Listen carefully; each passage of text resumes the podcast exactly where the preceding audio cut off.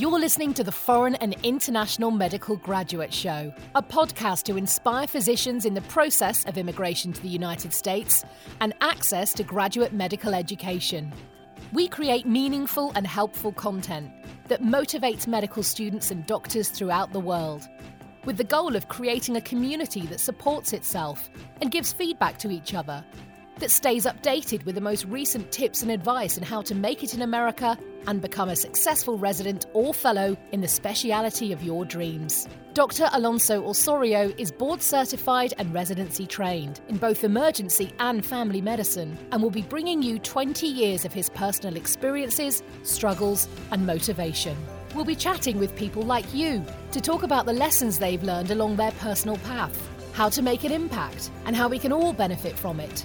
Also, we'll analyse the current resources available and how to benefit from them. Thanks for joining us. Please enjoy the show. Hello, and welcome to the Foreign and International Medical Graduate Podcast.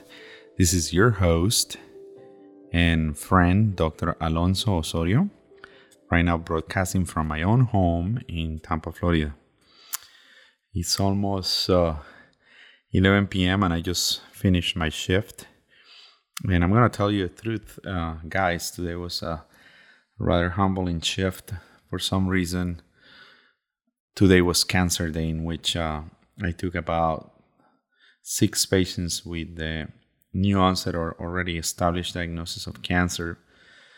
But it was a remarkably tasking day because it drew too many emotions from me. It made me feel remarkably sometimes sad and upset. Not many people take it the right way. One thing that really kind of broke me down is that a good friend of mine uh, walked in with his wife and they called me about an unfortunate result on an x-ray and i told him to come in to be assessed and determine if it was really cancer or not and they're the sweetest and nicest people. I'll tell you the truth. The only patients that get bad illnesses are the ones that are nice people. And for me, not to have 100% diagnostic certainty sometimes makes me frustrated, but I think I got the closest possible to kind of give them an idea of how bad the situation was, and especially being a good friend of mine, it was really difficult. So that was lung cancer the door next to that one, I had an elderly lady, probably 20 years older, with the same condition, the same malignancy on the same side. Then later on, I had a lady with a urogenital carcinoma with similar situations with obstructive urologic complications that uh, make me feel remarkably sad because she was septic and altered regarding to a urinary tract infection due to tumor burden and and talking to the family was a little bit difficult. And on the next room, I had a patient with lung cancer again, metastatic to the brain, uh, and he was having some visual changes, and he happened to have on the CT scan this very large right-sided occipital mass that was obviously giving him vision changes due to the location of the lesion. And I got home, had a beer, relaxed, sat down, and thought about doing episode number six. So, on episode number six, I want to try to recap the reason why we are here. As you all guys know, there is a growing need for doctors in the United States, and there is a growing uh, shortage. There is an expectation of um, by 2025 of having a large amount of physician shortage in the United States. And the problem is that the United States accredited medical schools cannot really have the significant output and throughput of graduates to provide physicians for the healthcare services of their population. There is a limited number of medical schools and they're rather expensive. The amount of positions are really small. To get into these um, medical school programs in the United States is highly competitive. Now, in the US, what I'm hearing from some paramedics and technicians that are working in the emergency room is not only being a good student, having fantastic grades, but it seems that every candidate is having every day more and more qualifications added to their curriculum vitae, their personal statement that makes them stronger and more powerful. They're volunteers, they're connected, they're doing this, they're doing that, community activity. They travel overseas, they do missions, etc. And, and, and, it's remarkably overwhelming for these kids sometimes to try to make it into medical school. Sometimes even after the four years of undergrad, they have to go and have a master's degree on medical sciences or a master in public health, sometimes a master in business administration uh, a master's on healthcare management, and they then they need to come back, increase their GPA, and come back and actually reapply to medical school. On top of that, many of them have extremely good letters of recommendations. And you know, this is just making things more difficult for foreign medical grads because as soon as these American grads go into medical school and they graduate, they want to compete for residency positions during residency training. And that's when we come in as foreign and international medical grads to try to play a role in filling the vacant and the needs of the United States. Many of the doctors of the United States, I would say about 40 to 50% of the workforce are foreign medical grads. It's not unusual to find a great variety of different mm, ethical, uh, ethnical, and racial backgrounds and language backgrounds, different accents, different cultural inputs on a daily basis on professional interactions and by just looking people in the hospital you you realize that there is pretty much a half of half uh, percentage of people that were US grads and foreign medical grads. So we definitely play a role in the healthcare system of the United States uh, specifically, uh, like in any other country, the workforce is mainly concentrated in the large uh, metropolitan urban uh, settlements or cities. And in rural America, it's remarkably hard to get physicians over there. Also, in the United States, the medical specialties that are surgical, since they have procedural skills involved, they get paid much better when you compare them to those specialties like internal medicine or pediatrics or family medicine that are more thinking type of specialties more than really doing a procedure or an intervention the relative value unit system that has been established in the United States by the RUC which is a subcommittee of the Center for Medicaid Services and has some significant influence by the medical societies on how every relative value unit or RVU is going to be reimbursed to physicians across the nation.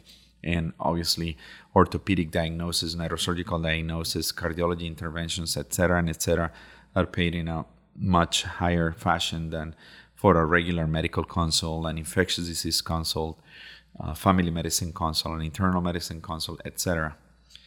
So, having said this, most of the American grads want to go into highly competitive surgical interventional programs that will be paid at the end of their training after five to nine years of residency plus fellowship training a nice good chunk of money to be able to pay back those huge student loans that the american grads come out uh, with I would say the average medical grad has somewhere in between a hundred to two hundred thousand dollars in medical school and non-medical school loans, including undergrad, master's degrees, etc. If this was actually their only medical career, maybe more if they have done something else in the past, which I have seen cases in which they have had a complete different life in a complete different background of uh, performance, like being a an attorney and then coming back to medical school, etc. So for us as foreign medical grads, we're coming to the United States submitting credentials from foreign medical schools accredited by the International Council of Medical Schools that have been approved and we come here with no letters of recommendations, uh, sometimes with a an accent that is hard to understand in some significant personal cultural background that needs to be adjusted with the lifestyle of the United States uh, environment. In my personal case, as I said before, I wanted to be an emergency physician from day number one, but it was extremely competitive to make it into the specialty and the residency of my choice. That's why I had decided to go into family medicine first before I actually match into emergency medicine. As we move into the next few chapters of our discussion, we're going to move into the requirements of the residency training. But having said that, in my personal case, I did apply to emergency medicine when I came from Colombia. And during that first application process, I did apply to about 125 residency trainings in emergency medicine back then. And I do remember that the price was quite hefty uh, to rank and apply to those programs. I had done 12, 13 months of medical observerships at the University of Miami, uh, the Jackson Memorial Hospital through the William J. Harrington Latin American training programs. And I got some decent letters of recommendations. Obviously, um, not as good as many that I saw later on from some other applicants. And with those rotations, my credentials, and some very decent passing scores in USMLE Step 1, 2, and I had taken by then, before I even applied to any residence in the United States, uh, Step 3 and the clinical skill assessment.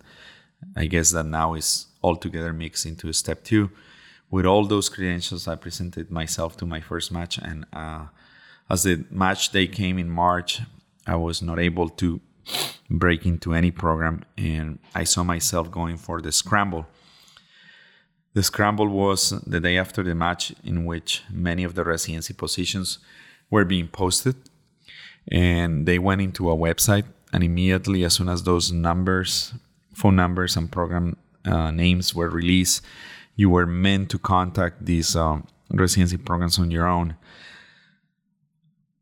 I do remember being in Miami with my friend Hernan Pavon and Carlos Fernandez, and we opened about five or six different emails accounts, and I was uh, using his fax and the landline and the cell phone to try to get a hold of these programs. Most of the phone lines were occupied. When they answered, they said that the positions had been filled.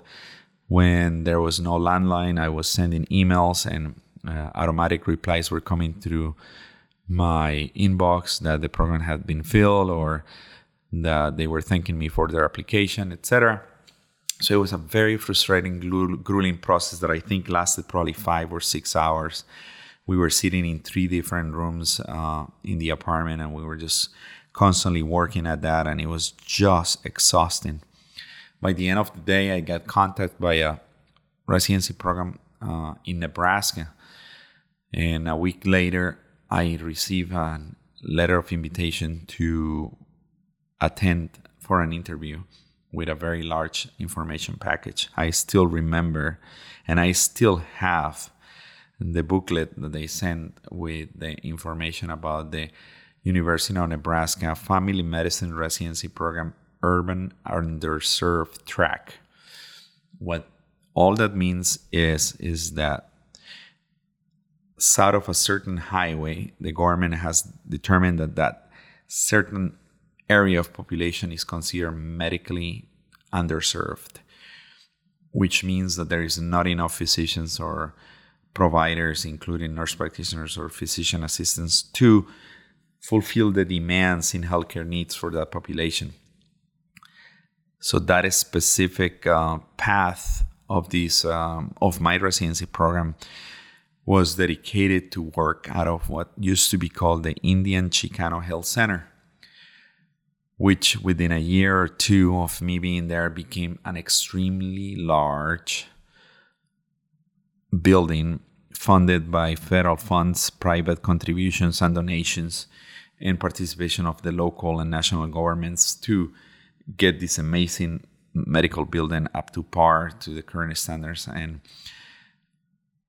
it was be, uh, named after uh, One World Community Health Center, uh, rather impressive, uh, offering dental services, psychiatric services, physical therapy, respiratory therapy, primary care in pediatrics, overall family medicine, gynecology, etc., with a few volunteers participating in the clinic on a regular basis, providing their services for free. So I joined this program. I was offered the position, and the fact that it's underserved actually gave me the opportunity to potentially apply for a green card. And they offer me an H 1B visa status because of the fact that I had already had taken a step three and I was eligible for this type of specific work status. Uh, an H-1B means that you're a qualified professional from overseas that will come into the United States to provide the skills that nobody else can provide. And these H-1B visas are limited by the President of the United States, and they're given to different uh, fields of technology, healthcare sciences, etc., across the nation. And there is a specific percentage of people that get those. They're also allocated by states, populations, and density of uh, physicians in the area. In this case, the south part of Omaha, Nebraska was considered underserved and it was mostly African American and a Hispanic community with very low access to healthcare services. So I joined the residency program. I'm very optimistic and extremely excited about the opportunity that has been given to me. But at the same time, a little sad that I was not able to match in the specialty of my choice at the very beginning. Uh, no matter what, I studied really hard and it was a very good opportunity to get accustomed to to the healthcare system and how to proceed uh, in teaching hospitals and and how to interact with patients in the United States. Despite the fact that I was doing most of my medical interactions at the uh, clinic in Spanish, uh, a huge percentage of the interactions in my outpatient clinic that I had three times a week were done in English. Also, my rotations, you know, included rotations in the military hospital in early uh, Offutt Air Force Base uh, in uh, Offutt, Nebraska, Ehrling Bergquist Hospital in Offutt, Nebraska, and the VA Hospital of Omaha, Nebraska, the Methodist Hospital, and obviously uh, the main facility, University of Nebraska Medical Center, uh, large large hospital in the area, which was considered a teaching facility, level one trauma center for the area. Omaha obviously was a surprise to me because uh, from Florida I ended up in the middle of the United States with extremely harsh weather temperatures and um, sometimes a um, little bit of a closed-minded community as you went into the rural areas. So I went and I did my best job during my first, second, and third year, and I think I had a pretty good residency. But uh, I always had the need to fulfill the gap of matching into emergency medicine. So during my first year, I immediately started doing electives and rotation in the emergency department, and I was spending quite a bit of time talking to Dr. Michael Wadman, who was the residency director for emergency medicine at UNMC that had just barely opened.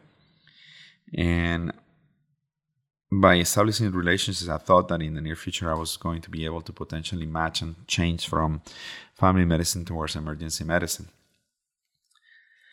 Obviously, that didn't happen. I did apply again to 100 plus residency programs, even including to the University of Nebraska. They were cordial enough to give me an interview, but unfortunately, I was not matched. I think the first class had like three or six uh, spots, and the amount of applications was in the thousands.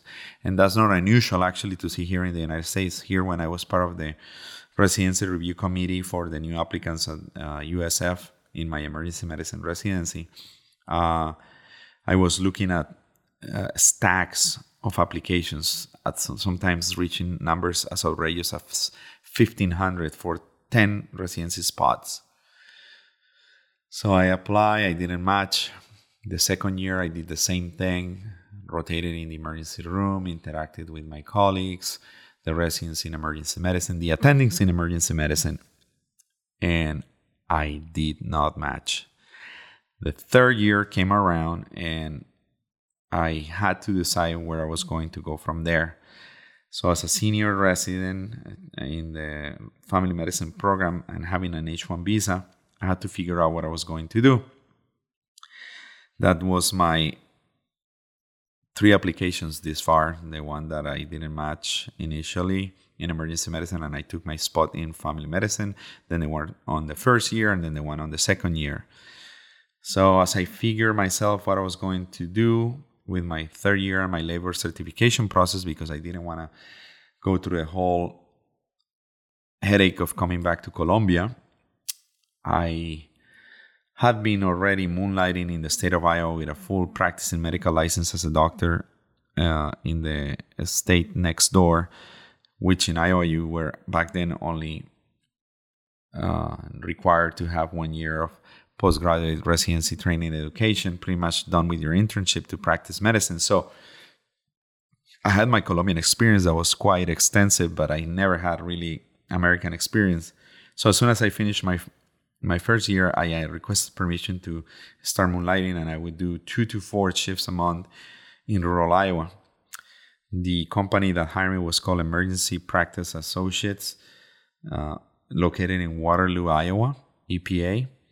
And the deal that I had done with them is that for two years, I had to work for them uh, in rural underserved hospitals across the state of Iowa.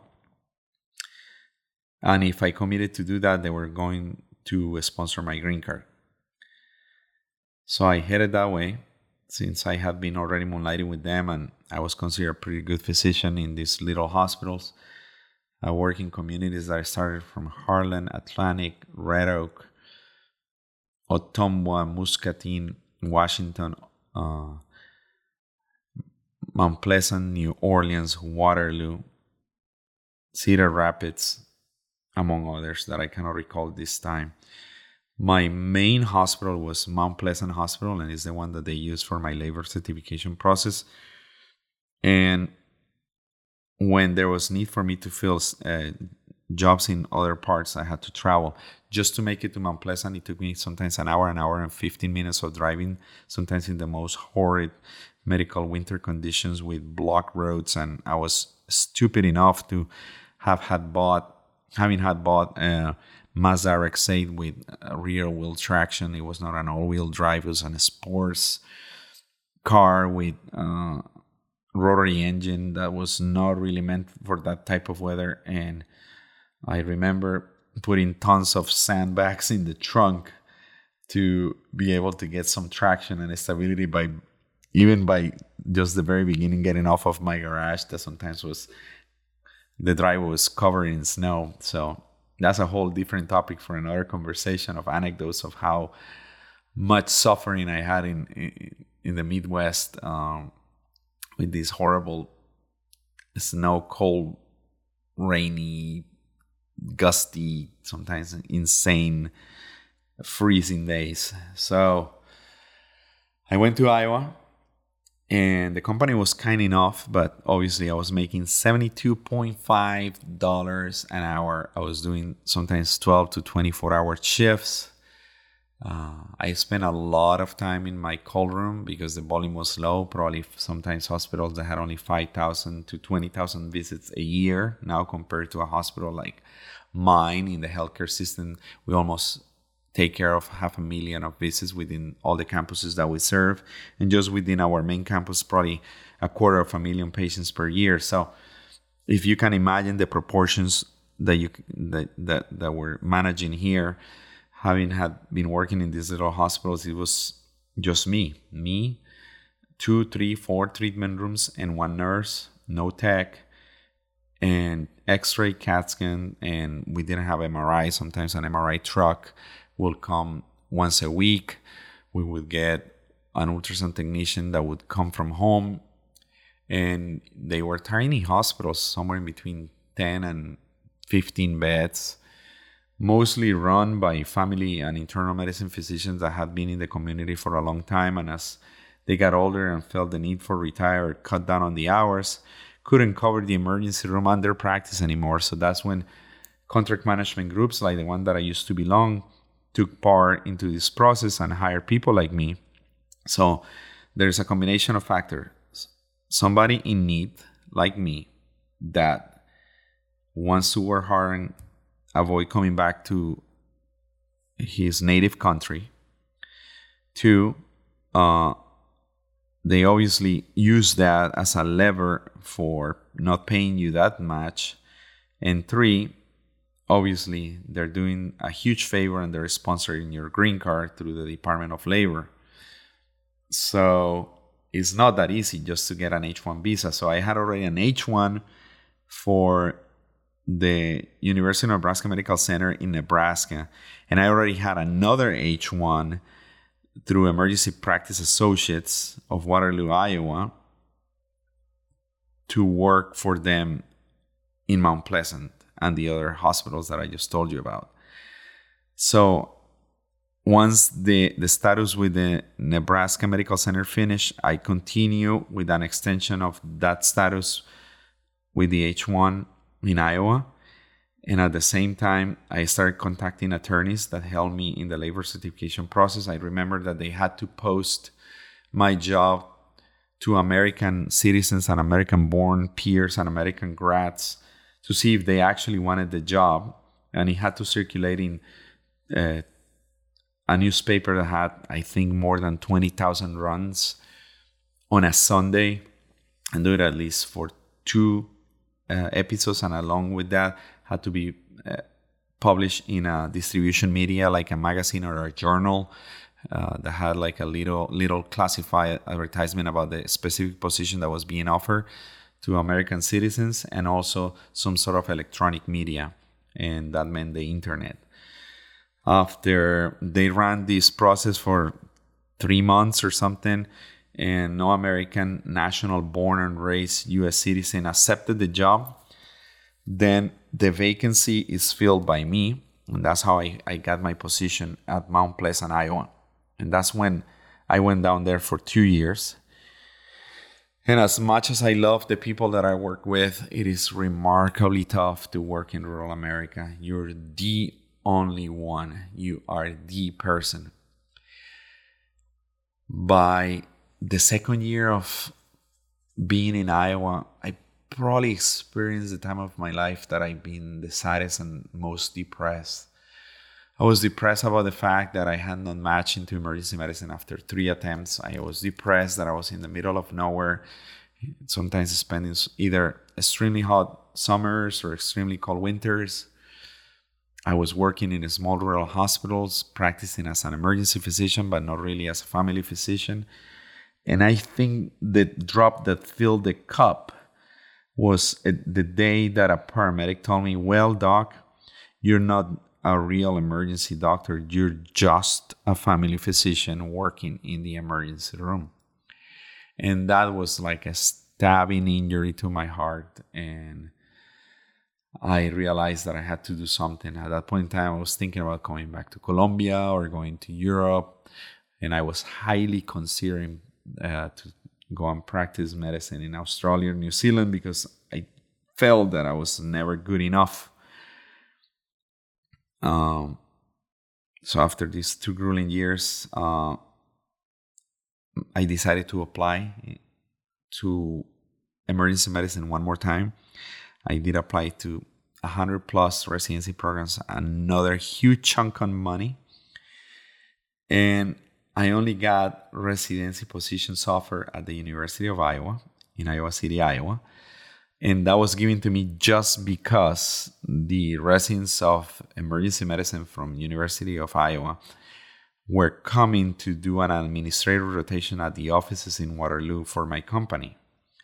They did say that they were going to potentially give me a spot, and I was counting on that.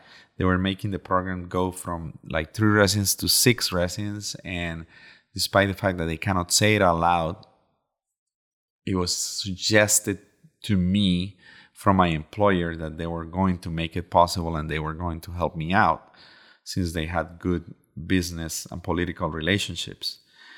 Also, by miracle of God, the University of South Florida with Dr. Kelly O'Keefe, not any longer in uh, at Tampa General.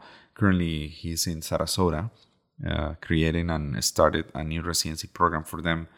By the way, Dr. O'Keefe, I really thank you for the opportunity and I love you. Thank you for bringing me here.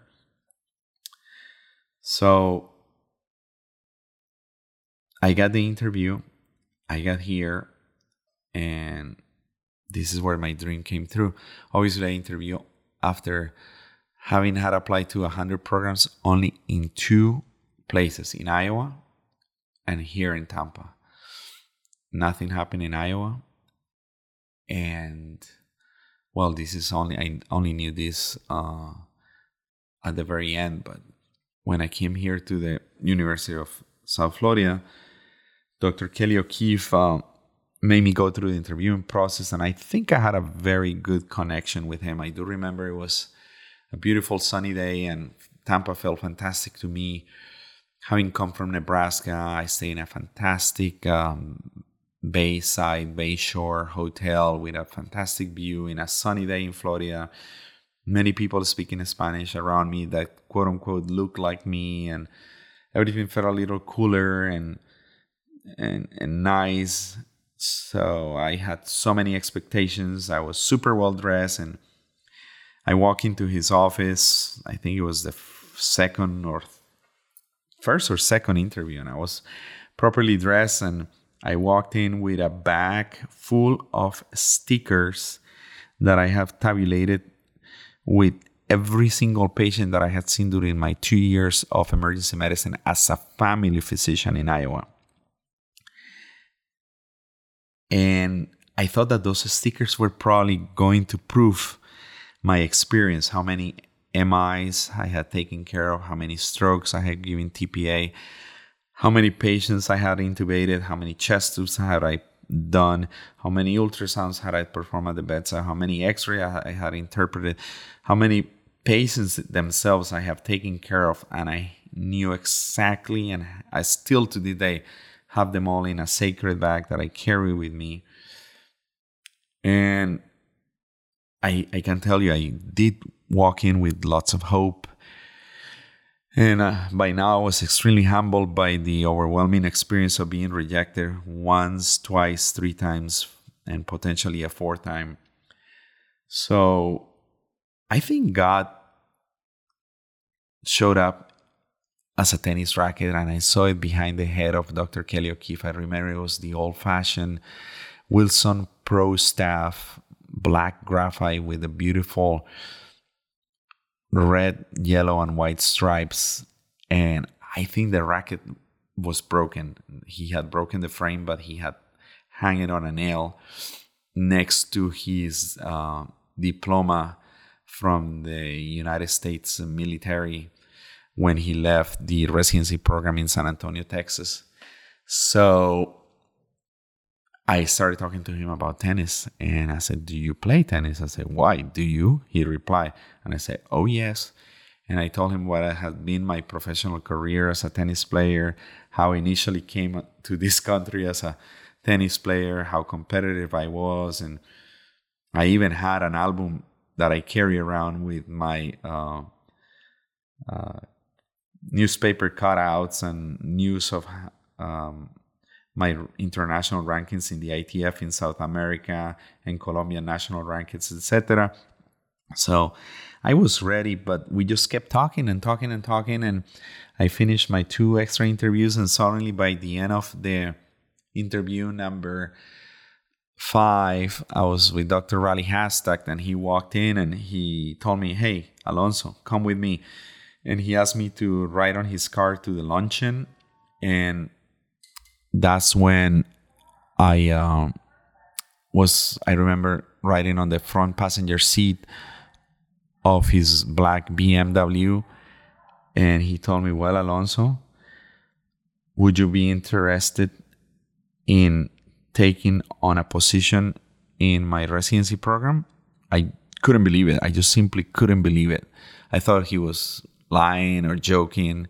And I turned around and looked at him and said, What? And he said, Yes, um, unfortunately, I, had, I have a sudden open opening. Uh, I have fired someone from the residency program that was not meeting the standards. And I see myself short when resident. So if you really want to make it into the program, what you need to do is drop off the match, cancel your match submission process, and forget about any other program and, and join us here. Uh, I didn't know if I wanted to cry, to jump off the car. I was floating in another cloud during the luncheon. And I told him that yes, I was going to accept the position, no doubt. And I traveled back to to Iowa. Back then, I was engaged to a nice lady from the Midwest. She was a little crazy, by the way.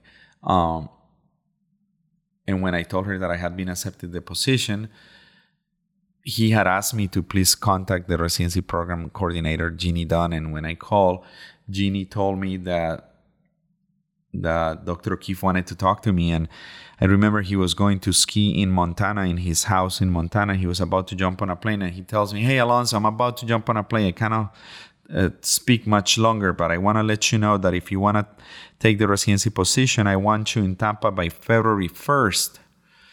And I said, Oh my God, Dr. O'Keefe, I cannot make it by February 1st. Can you make it July 1st? And said, Why? I said, It's because my labor certification extends itself all the way to June 30th. And he says, Okay, make it March 1st. So, with that information, I had to go and ask my employer to please allow me to start a residency program in in Tampa I asked them if I needed some sort of payback, and they knew how hard and how much I had worked for this opportunity. And the CEO and the COO came to me and they told me that they had released me of my duties and that I was free to move. Uh, the labor certification process had been granted. I had my green card. So it was the the perfect situation. I guess all the constellations and stars align one day, and finally, after four residency process applications and match fees, and grueling days and long hours, and sometimes abuse and disrespect for patients, sometimes not feeling remarkably proud about yourself and feeling like giving up. Perseverance made me pull through and, and got me here. So this is just my example. I bet that there is thousands, uh, if not more, of examples all across the world and specifically across the United States with similar experiences and people from many different backgrounds that have done the impossible to be a physician in the United States. So, to wrap it up today, uh, I want you to please uh, follow my webpage. I, I, I don't know if you have seen that I recorded so far three videos that are going to be connected specifically to my Facebook page. And I'm in the process of creating a YouTube channel. I'm also in the process of creating a document on tips on how to succeed in America. And I'm going to put it out there for free. The only thing that I need from you guys is to join the website and give me your email address so I can add you to my new uh, newsletter and have you in my contact list. Obviously, if you're in iTunes, SoundCloud, or Spotify, I would truly appreciate any positive feedback. Since this is a new podcast, I would appreciate only fantastic five star reviews. Anything that helps to put me up there in the rankings will really, really make me extremely happy. And I'm doing this out of my pocket. I'm not uh, looking for any payback about this. So far, I have spent more than probably two thousand dollars in equipment, setup, uh, LLC creations with you know through LegalZoom, um, uh, also supplies, books that I've done research and read about for you guys that I have material to share in the near future. And and many other things that I have done to to bring this information to you. I also pay for the editing services uh, to a British company called Next Day Podcast, who I really want to thank for what they have done for me this far. They've been fantastic, and James, uh, one of the senior producers, has been always in contact with me and has been extremely helpful. And through this process, he has made things very smooth for me. And I have only but good things to say to him. So, thank you, James. Thank you, Next Day Podcast. And I really want to thank you all for listening to my show. Leave me some feedback. Go to my webpage at www.f mg-imgcast.com. That's www.fmg-imgcast.com.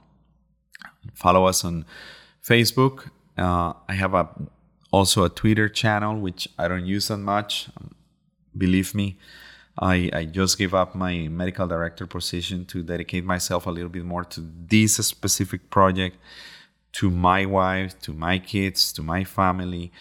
Uh, I love my job. I love the people that I work for. I love the people that I work with. But I'm now turning 42 next month, and I think this is the moment for me to to pay back and get a message out there that could potentially help one or two people. I only care if I can help one. If I can help one person and make a difference for that person's life the way it happened to me, I'll be extremely satisfied. And this is not BS, but I hope that makes me feel as a better person. I'm, I'm looking for that next thing in my life that will create a gratifying feeling other than just practicing medicine. So follow me. I hope that you guys enjoyed this and please leave me a feedback. Thanks for joining and remember, sharing is caring. Goodbye for now.